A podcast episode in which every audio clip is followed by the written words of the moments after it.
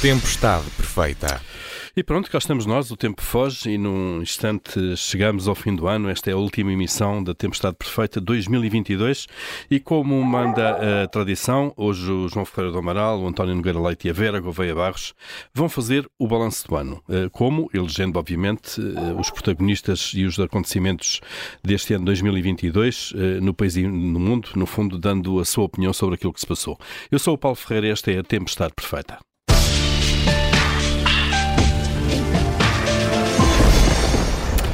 Vamos então começar eh, cá por casa, pelo país, eh, pelas figuras nacionais do ano.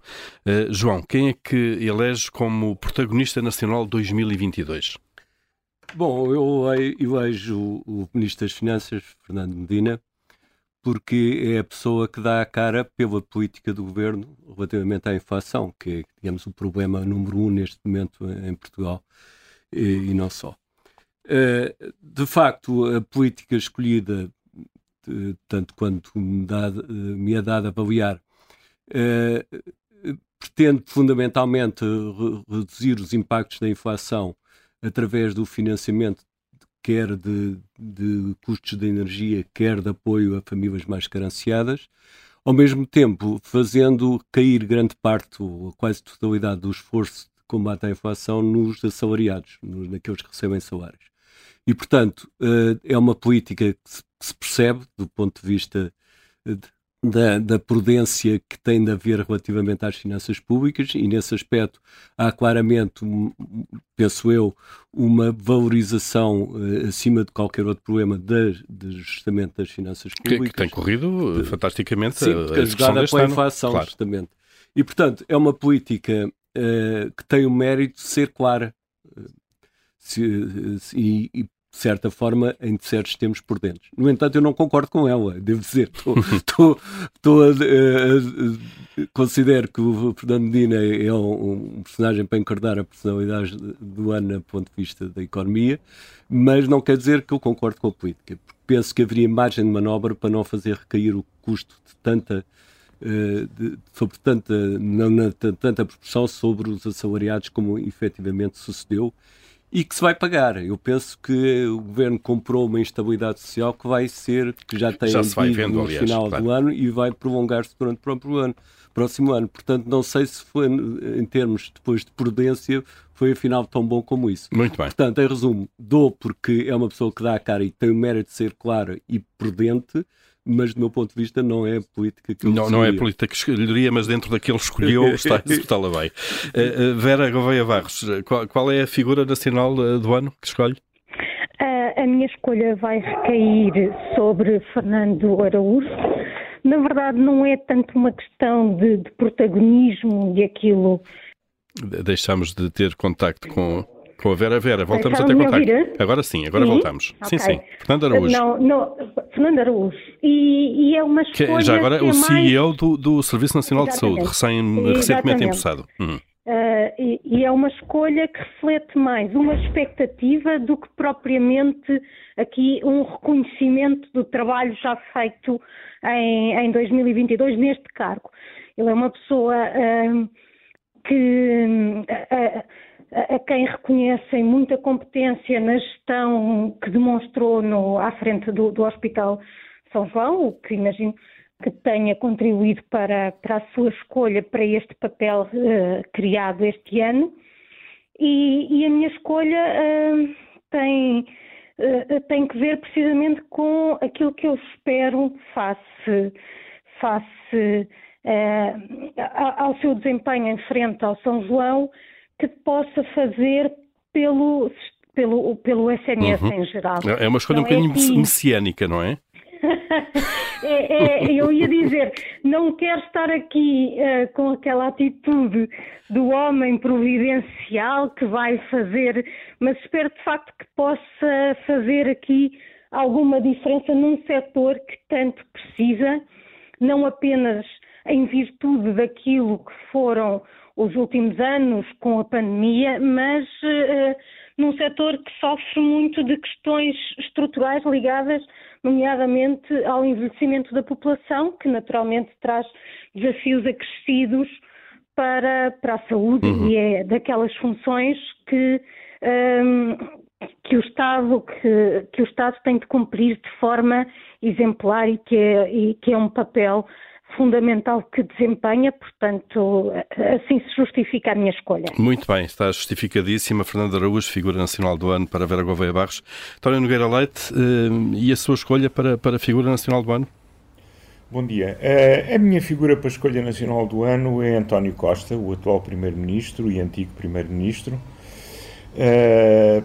Na medida em que penso que, uh, após uma série de anos, cerca de seis anos, de governação, em parte sozinho, em parte. aliás, de seis anos de governação sempre com apoio de de outros partidos à esquerda. Partidos é? à sua esquerda, partidos à sua esquerda, uh, conseguiu, uh, enfim, em janeiro deste ano, uh, assumir uma maioria absoluta, o que por um lado lhe vai conferir, pelo tempo que na altura faltava e que ainda falta, provavelmente um recorde de longevidade, que só depende dele. Uh, e da sua capacidade também, mas em princípio só depende dele. Isto é, pode, ser, uh, pode vir a ser o primeiro-ministro que mais tempo exerceu o cargo em democracia, claro. É, exatamente, superando o recorde atual que é do antigo Primeiro-Ministro e Presidente Cavaco Silva.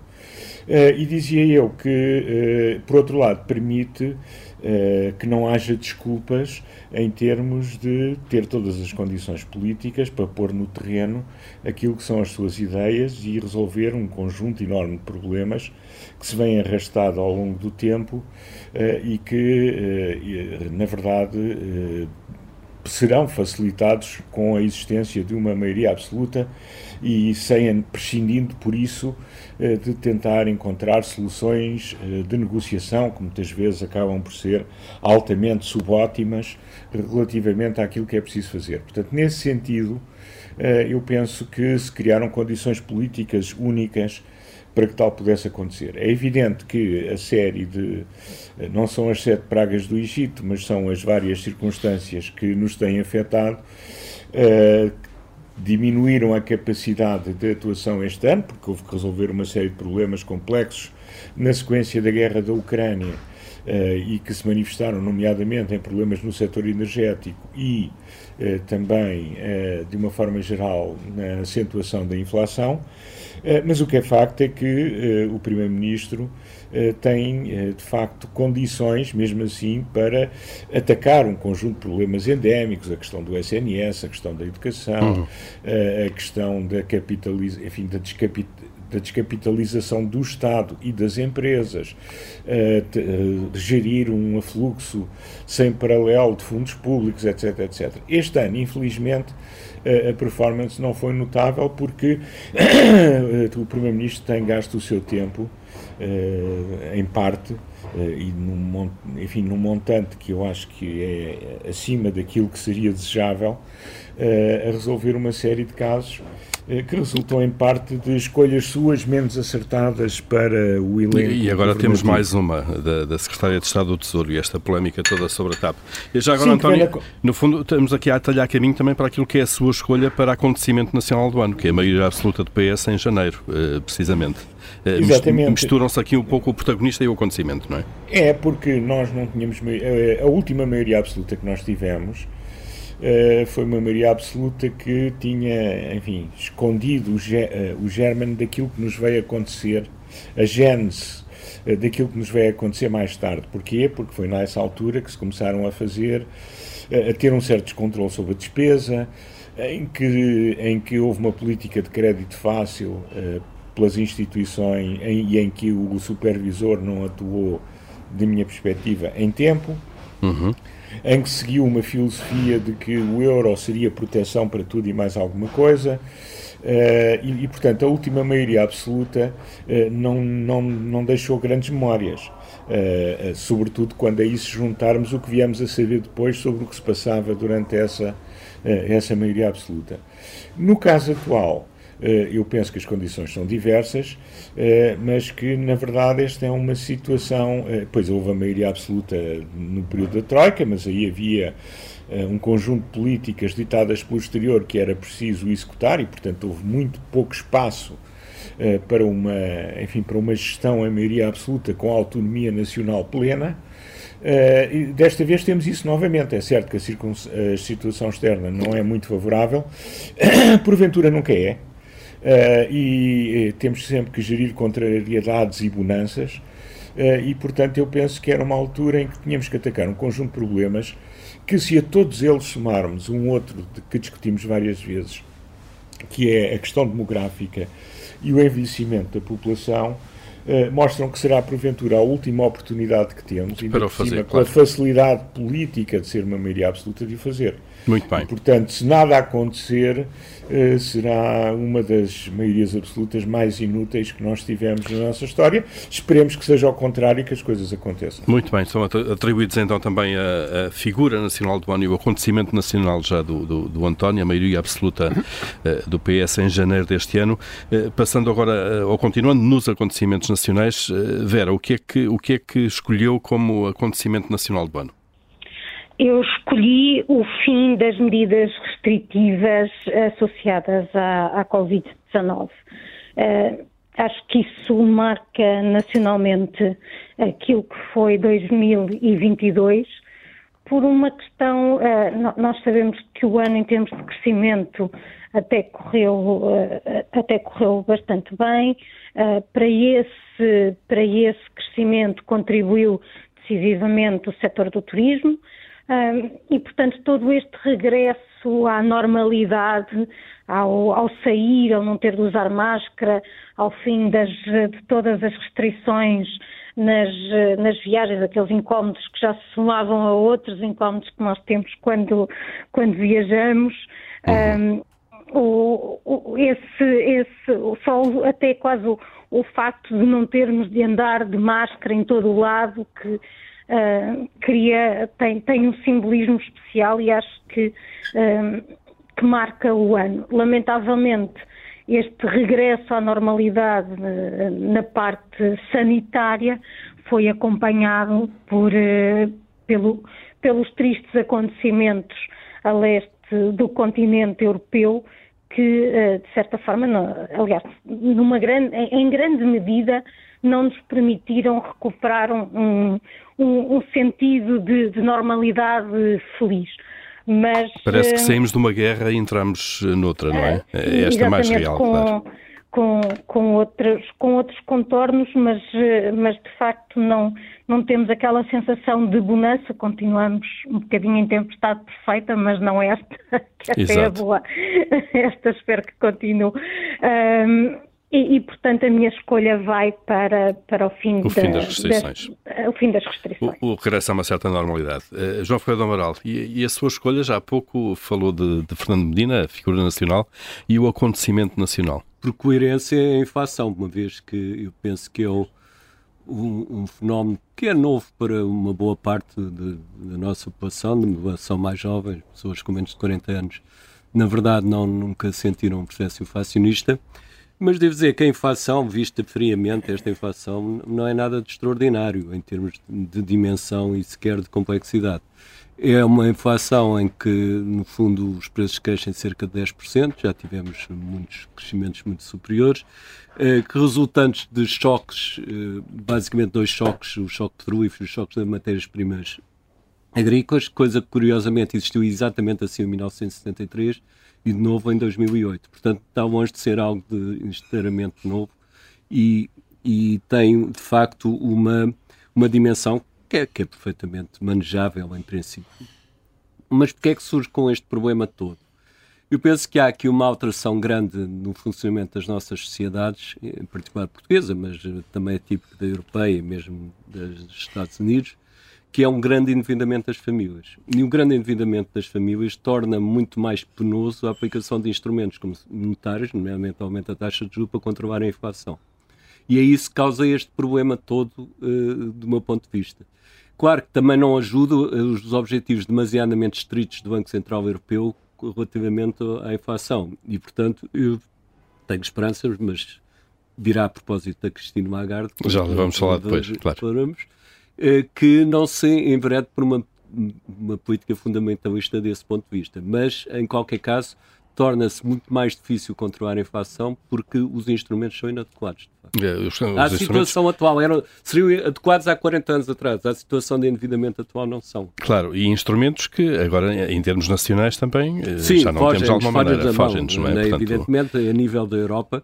E realmente, um processo de, de, de, de redução da inflação Uh, não tem as mesmas consequências em todos os países e, portanto, é, cria-se aqui uma situação muito difícil, mas na segunda parte realmente... Falarem, falaremos disso, mas, mas olhando ainda aqui para, para, para o, o, tal acontecimento nacional, a inflação, que de facto, como o João disse, para uma geração inteira, mais do que uma geração, provavelmente, é a primeira vez que se confrontam com, com um crescimento de preços uh, desta natureza, a chegar, a chegar a, aos dois dígitos. Mas já tivemos 40, nos, tivemos, no tive... final de 73... O, Exato, e depois voltámos a a ter 30, 30 84, de 80 é, dos anos 80. Com o programa de Fundo Monetário Internacional. Exatamente. Eh, e aí ajustou-se muito, um, eh, ajustou-se muito também com os salários, com uma contenção de salários sim, sim. ou um crescimento salarial eh, abaixo, muito abaixo daquilo que foi e a principalmente um crescimento salarial que foi, ou melhor, um pagamento salarial que foi zero para muita gente porque houve um fenómeno de salários em atraso durante esse período, em 1984. Exatamente, contextos diferentes. Foi, portanto, foi uma, foi uma situação muito mais complexa e difícil do que a atual. E, mas acha que a população, neste caso em Portugal, eh, mesmo olhando para uma política,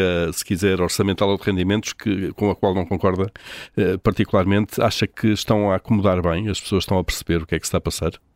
Eh, as pessoas percebem o que se está a passar em função daquilo que lhes é transmitido é-lhes transmitido que uh, há uma inflação que, que, vem do exterior, e, e é verdade, de facto, que é agravada muito pela guerra da Ucrânia, mas já começava a ter os primeiros sintomas antes disso, e que para combater a inflação é preciso manter as finanças públicas muito apertadas e aumentar a taxa de juros. E, portanto, é isto, as pessoas não têm já a capacidade para, para discutir as alternativas, não são especialistas, não uhum. têm que ser na, na área económica sentem a nível da perda de rendimentos salariais, que a meu ver está a ser excessiva, pelas razões que eu disse há pouco, e sentem as de endividados, um aumento da taxa de juros, que aí pouco, pouco podem fazer. Portanto, eh, eu, digo, eu teria tendência a dizer, talvez um bocadinho injustamente, mas a grande parte dos problemas resultam das condicionantes da política económica e não tanto do fenómeno em si, que não tem uma dimensão excessiva, do meu ponto de vista. Muito bem. Uh, João Ferreira do Amaral, então, o acontecimento nacional do ano, uh, a inflação. Uh, tempestade perfeita, a primeira parte fica por aqui, voltamos já a seguir na segunda parte e aí vamos olhar para protagonistas e acontecimentos internacionais. Até já.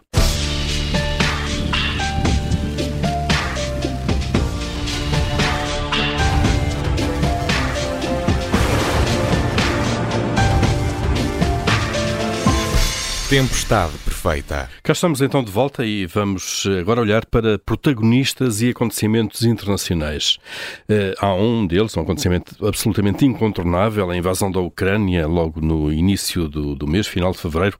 É daqueles que não estavam nas previsões de ninguém, obviamente, uh, quando há um ano se olhou para 2022. Uh, António Nogueira Leite, as suas escolhas neste capítulo internacional têm precisamente a ver com esta guerra que elegeu, aliás, acontecimento internacional. Uh, exatamente. Uh, enfim, para além da magnitude sem paralelo uh, em território europeu desde o fim da Segunda Guerra Mundial em 1945, esta guerra, enfim, é um, tem uma importância que, se sobre, que vai para além do conflito tal como ele está localizado neste momento. por um lado, porque resulta de, enfim, de algumas dores que alguma parte da, enfim, da, da elite russa sofre uh, com o fim da União Soviética e que transparece frequentemente nos discursos de Putin uh, e dos seus apaniguados, uh, mas por outro lado também há aqui, enfim, tudo isto é vestido, amalgamado numa retórica que passa também pela importância da Rússia, pela não existência da Ucrânia, por uh, ambições que vão para além da própria Ucrânia uh, e, e, por isso temos um fenómeno que é um fenómeno que tem um risco muito grande para além de, enfim, de se tratar de uma potência nuclear. Tem um risco muito grande e, e por isso deve ser olhado com muito cuidado e vai muito para além da economia. Uhum. por outro lado, também tem, enfim, levado a alguns reajustamentos, uh, ainda que não radicais, mas alguns reajustamentos na política de alianças da própria Rússia.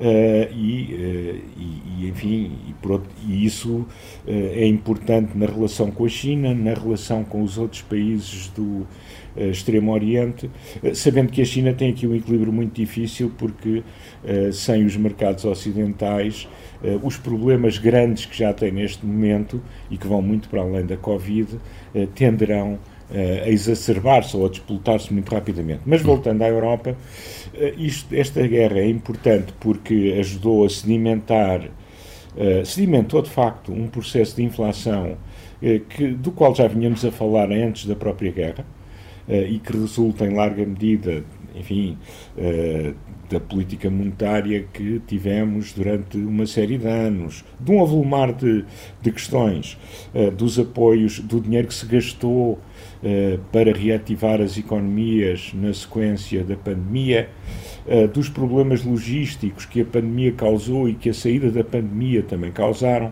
do impacto que teve nos mercados, eh, nomeadamente combustíveis e algumas matérias-primas, tudo isso com a guerra gerou um processo inflacionista que é o maior da Europa desde que existe o euro uhum. e que por isso tem, enfim, está a obrigar a uma alteração uh, grande da política monetária uh, e, e, enfim, que vai exigir uma certa disciplina e algum sacrifício para se evitarem sacrifícios maiores caso a política, pura e simplesmente, não tivesse em cima da mesa e a inflação subisse descontroladamente. Claro. A outra questão muito importante tem a ver com a política energética de muitos países europeus. E que teve diria, que mudar apressadamente, não é? Claro. Teve que mudar apressadamente, porque de uma forma uh, bastante pouco prevista, uh, países como a Alemanha uh, foram se tornando cada vez mais dependentes da Rússia como fornecedor de petróleo e gás.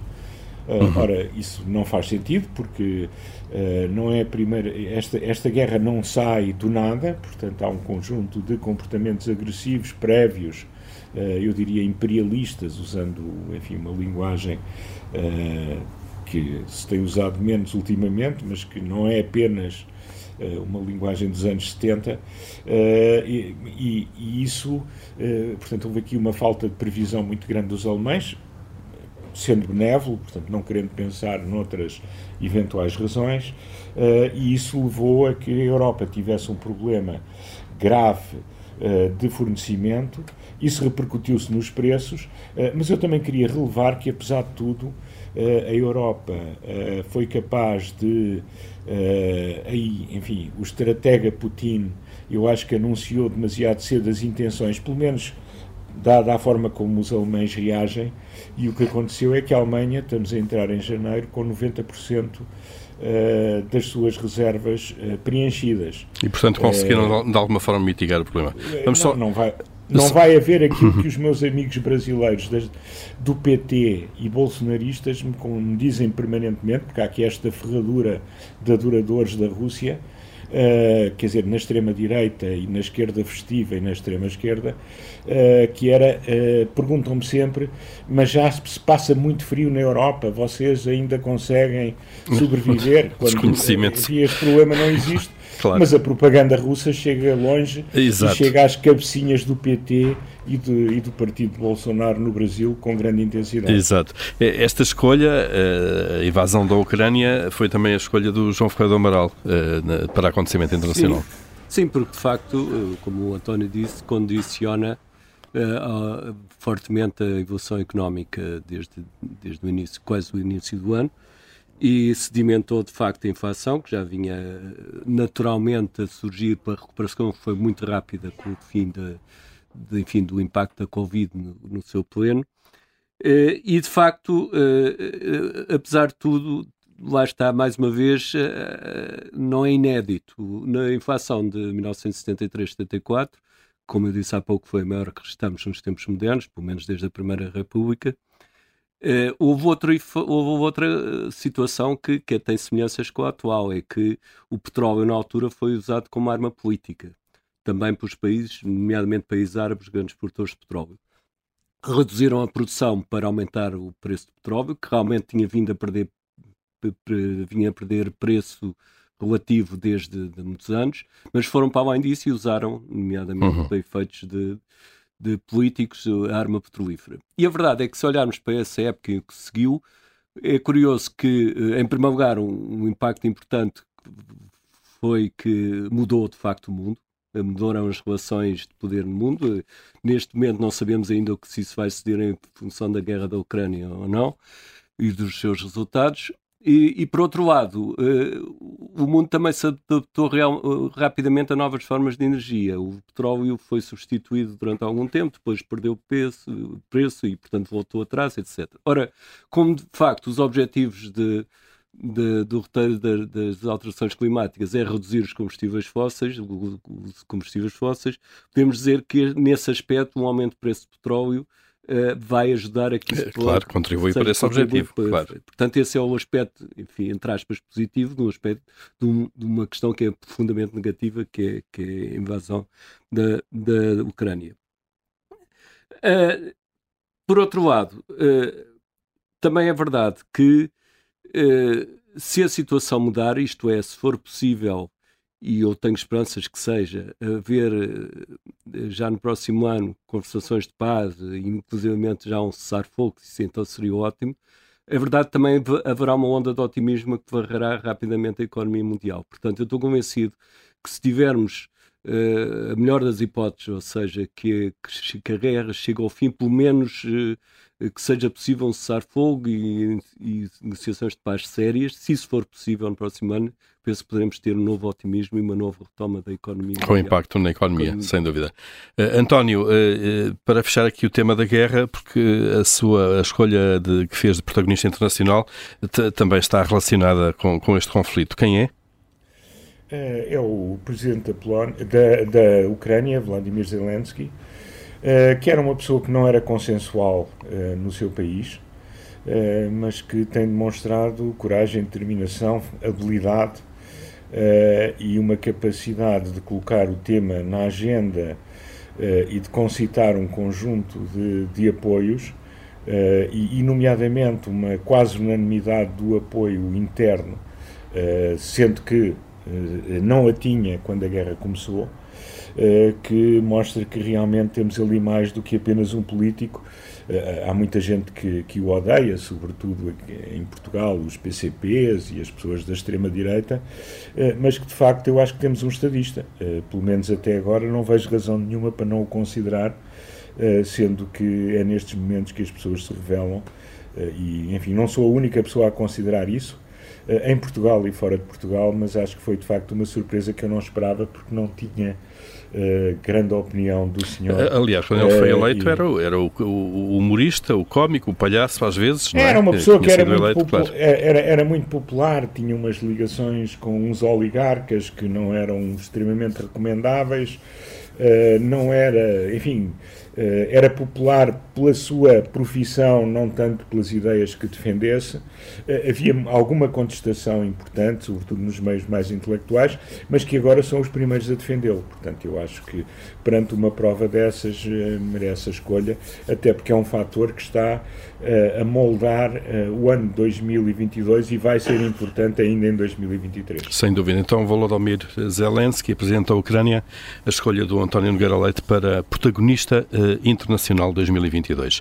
Vamos voltar, porque isto está tudo, uh, está tudo ligado, voltar a falar de inflação, agora numa perspectiva mais global. Uh, Vera, qual é a escolha para, para acontecimento internacional? Sim, foi precisamente a, a inflação. Eu decidi romper com o ditado que diz que não há duas sem três e não escolhi um, a guerra da Ucrânia, embora claramente seja um, um facto que, marcante de, de 2022. Não que o mundo estivesse em paz, mas a Europa estava e, portanto, temos aqui um, uma guerra próxima de nós e que nos afeta uh, também pela, pela via económica, precisamente alimentando este processo inflacionista que já vinha do final de 2021, ligado à recuperação económica depois dos anos de pandemia, ligado ainda a falhas nas cadeias de, de abastecimento, até pelo, pela, pelo objetivo que a China continua a ter, eles estão habituados a, a controlar pessoas, portanto também acham que podem controlar uh, os vírus e têm esta política de Covid-0 que continua uh, a criar uh, distúrbios nas cadeias, nas cadeias de abastecimento globais. e depois a guerra que veio juntar-se a tudo isto uh, afetando muito os preços da energia e, portanto, nós voltamos a ter taxas de inflação. Uh, não vou dizer que não as conhecíamos, eu nasci em 1980 e, portanto, ainda me lembro, embora fosse, fosse uma criança, mas, mas ah, cronologicamente sim, mas não...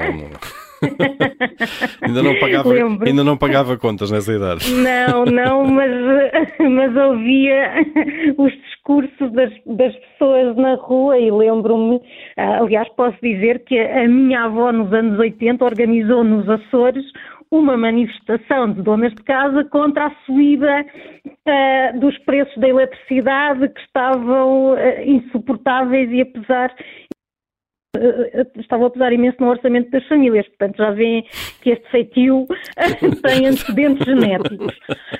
Isso é de família, de facto. É de família, é de família, não se pode contrariar.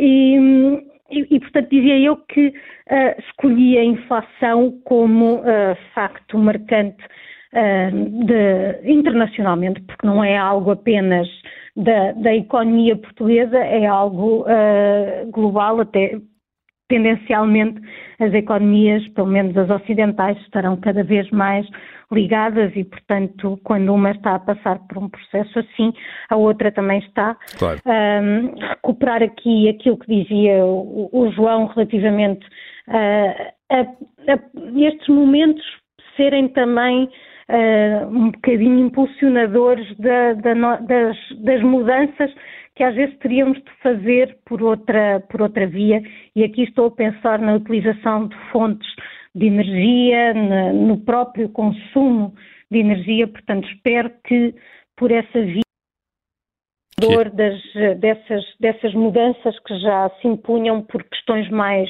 mais estruturais. Muito bem. A inflação leva-nos uh, também, e o seu controle leva-nos aqui também uh, à escolha das, das, eh, personalidades ou da personalidade estrangeira do ano para a Vera e para o João, que é a mesma, João, qual é? É Cristina Lagarde. e pelas mesmas razões, ou razões semelhantes às de ter escolhido o Fernando Medina. É, é, uma pessoa que está a dar a cara por uma política. É, é, neste caso, a política do Banco Central Europeu, como autoridade monetária na zona euro, que de combate à inflação. E essa política pode correr mal, do ponto de vista do Banco Central Europeu. Eu recordo que há dois fantasmas que podem existir neste momento. Um mais grave, que foi a política que a Federal Reserve dos Estados Unidos, que é o Banco Central dos Estados Unidos, executou em, 1990, em 1929 e que deu, foi um fator agravante de, de, das tendências que depois deram a grande pressão que durou até à Segunda Guerra Mundial. Uh, e outra mais próximo de nós, em 2008, quando em plena crise já, começo de crise económica, por enquanto ainda mais financeira, mas próxima já da passagem para a crise económica em 2008, no primeiro semestre, o Banco Central Europeu se lembrou de, aumentar as taxas de juros, contribuiu fortemente para, é para o impacto da crise. Portanto, ela está numa situação em que isso é um cenário possível, ficar na história como alguém que fez uma política, ou enfim, que representou, não é ela que faz a política, mas que representou uma política com, com efeitos negativos sobre o crescimento económico. E, portanto, sobre tudo o resto. Ou não, ou poderá ser que a política dê resultado, e nesse caso o Banco Central Europeu será Uh, enfim, pelo menos, uh, não, talvez não no imediato, mas será visto, não direi claro, tanto, mas claro. pelo menos visto com mais simpatia ou com menos antipatia.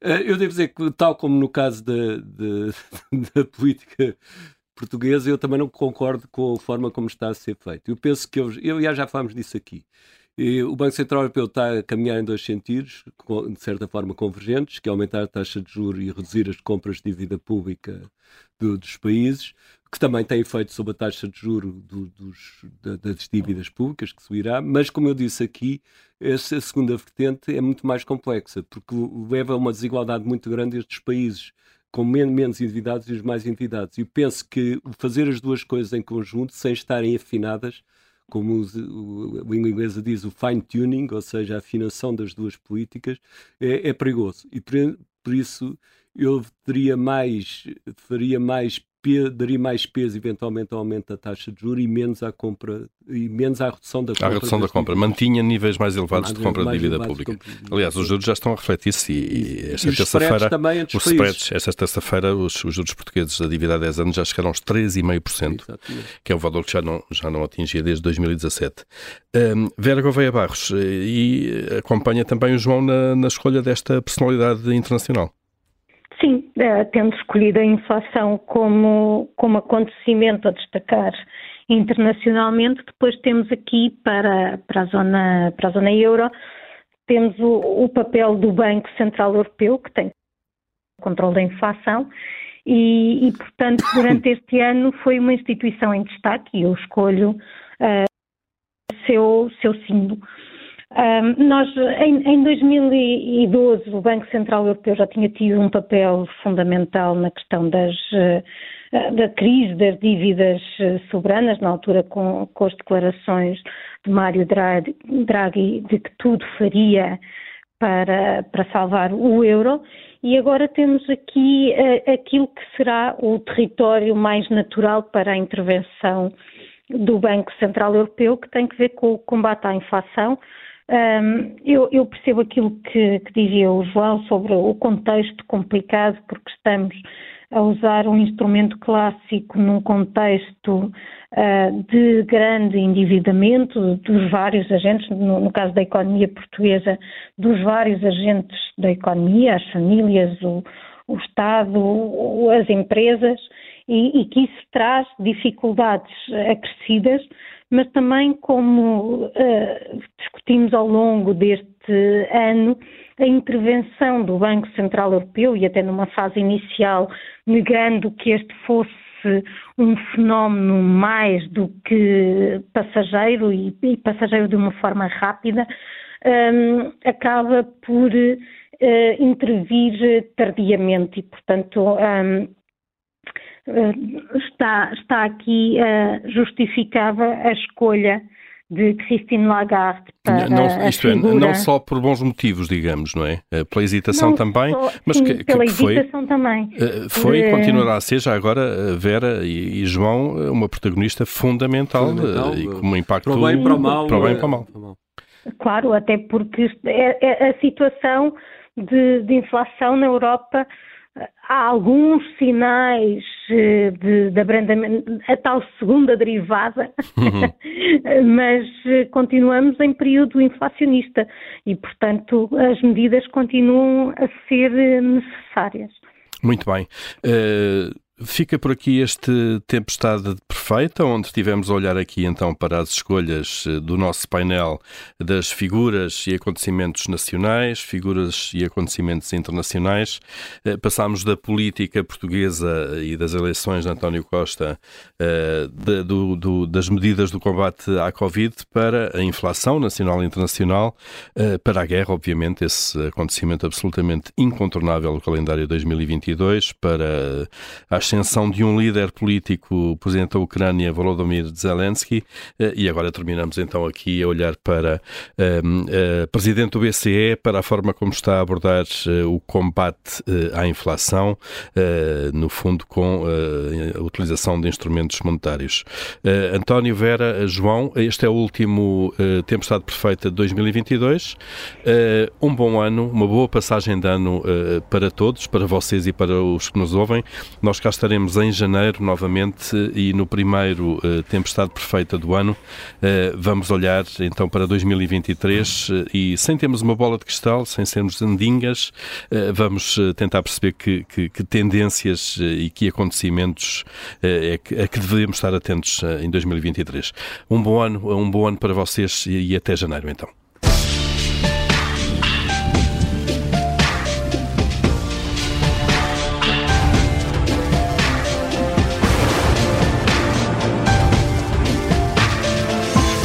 Tempestade perfeita.